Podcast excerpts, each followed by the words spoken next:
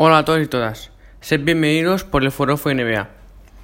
Hoy vamos a hablar sobre el MVP, el famoso galardón que termina el mejor jugador de la temporada regular. Ya lo he mencionado muchas veces en anteriores episodios, pero hoy quiero entrar en detalle en este tan importante premio. Mis top 5 son, por orden, primero, Giannis Antetokounmpo, Segundo, LeBron James. Tercero, James Harden. Cuarto, Luka Doncic. Y quinto, Anthony Davis. Ahora voy a entrar más a fondo en esto. Yo creo que Giannis Antetokounmpo tendría que ser el MVP ya que se está marcando una temporada digna de marcar. Quiero decir, está promediando casi 30 puntos, 29, algo, una bestialidad. Mm ya podemos ver en sus partidos el famoso reverso que tiene y mate. Gracias a su gran envergadura y su gran físico tan imponente. Luego, a nivel de rebotes, mm, casi 14. Un grandísimo rebotador. Y además que Janis puede hacer el póker.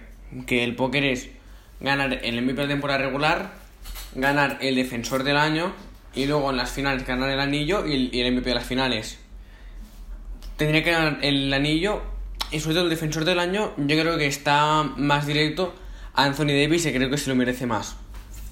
Pero volviendo al tema del principio, es un grandísimo rebotador y defensor. Mm, pega unos tapones muy decisivos también, muy clutch, muy clave.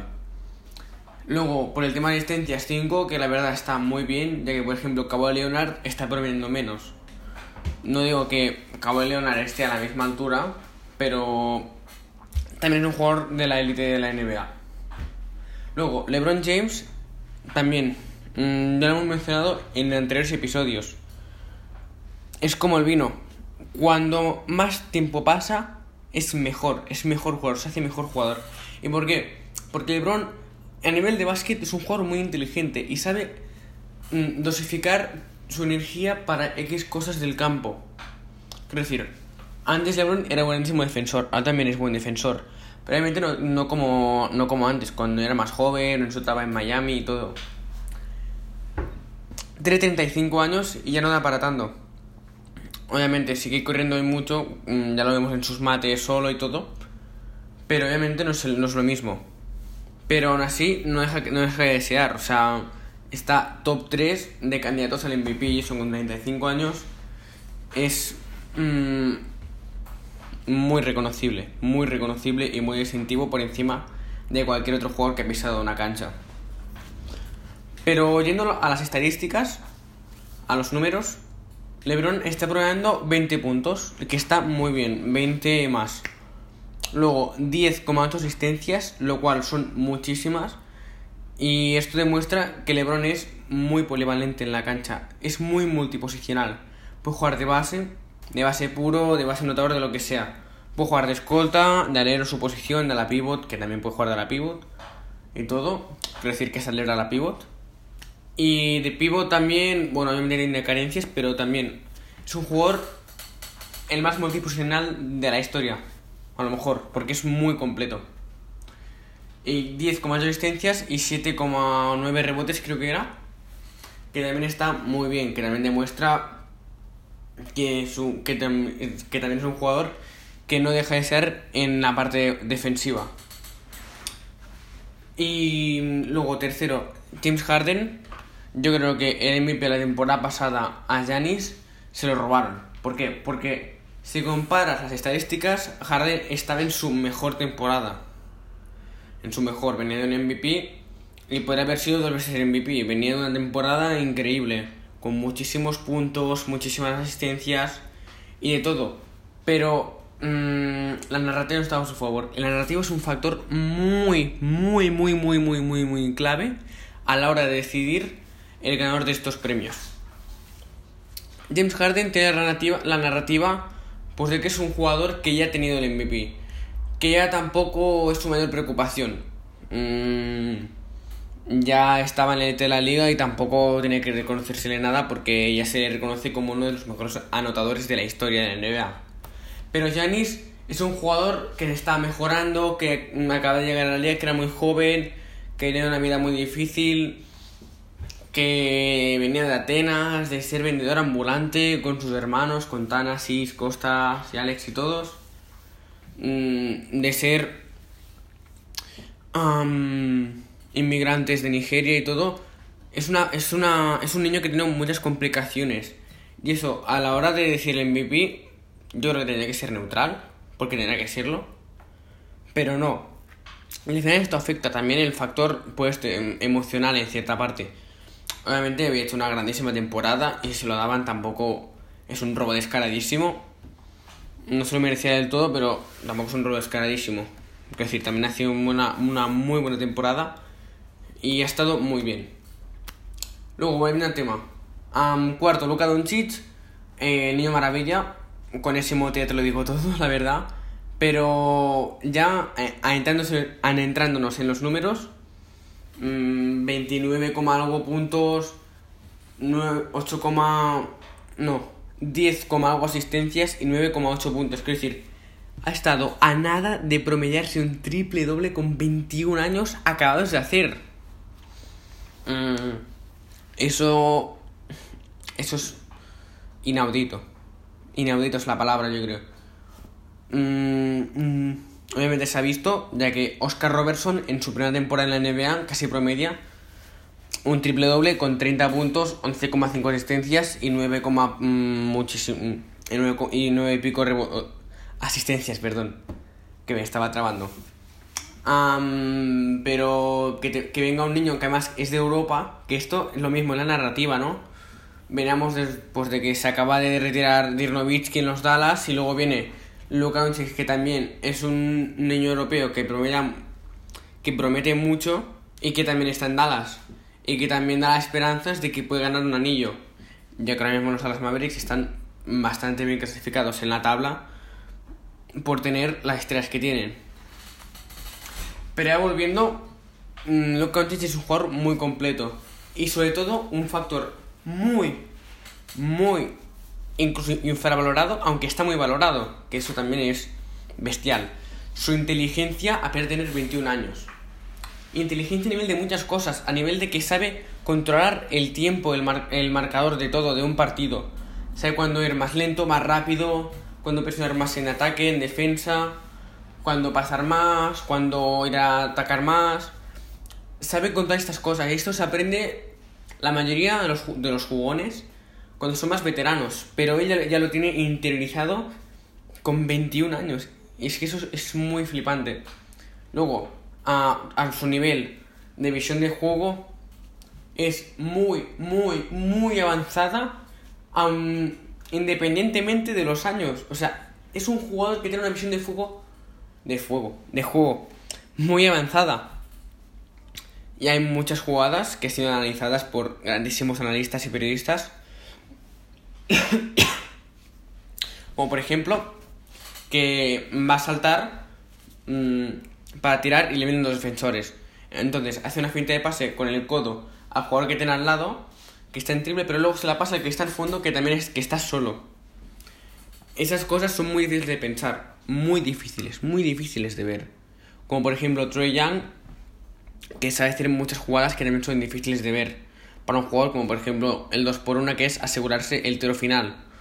Claro, un jugador no está, tan, no está tan pendiente del marcador y todas estas cosas cuando está jugando. A lo mejor sí, pero yo creo que no.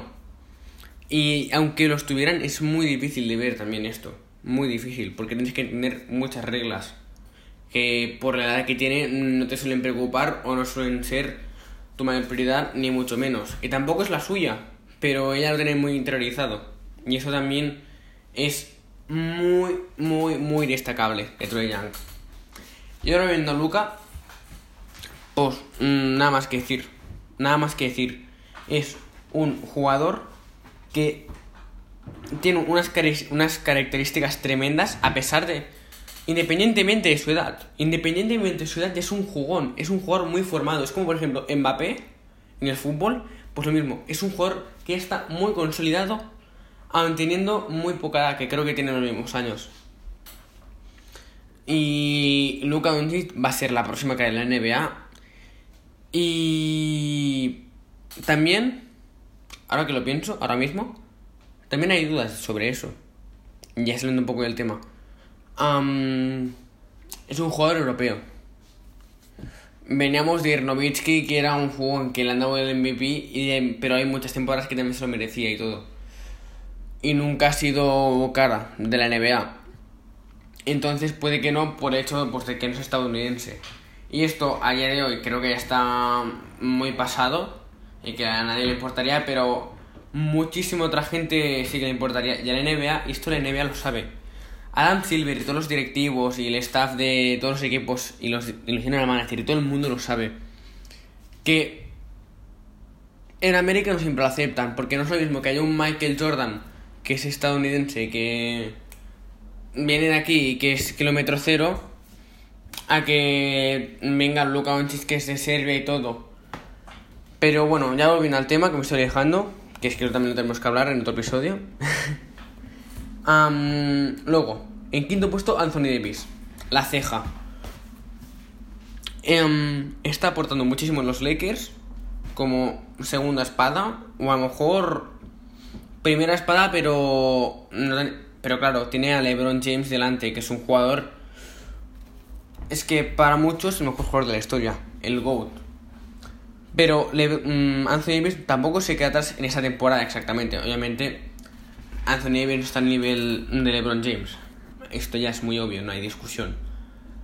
Pero ahora mismo sí, está haciendo muchísimos puntos, muchos rebotes y muchos tapones. Obviamente en la media. Mm, pero yo creo que se merece el defensor del año, como he dicho antes, con Janis.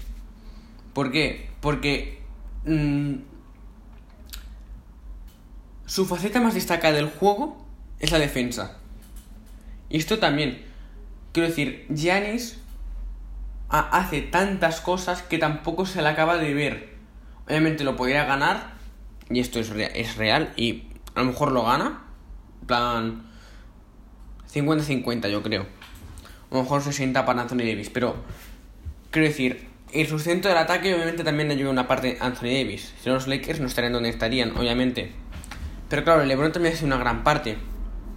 Con las asistencias y con los puntos que mete. Entonces, Anthony Davis se le ve más por su parte defensiva, por los tapones y por todo.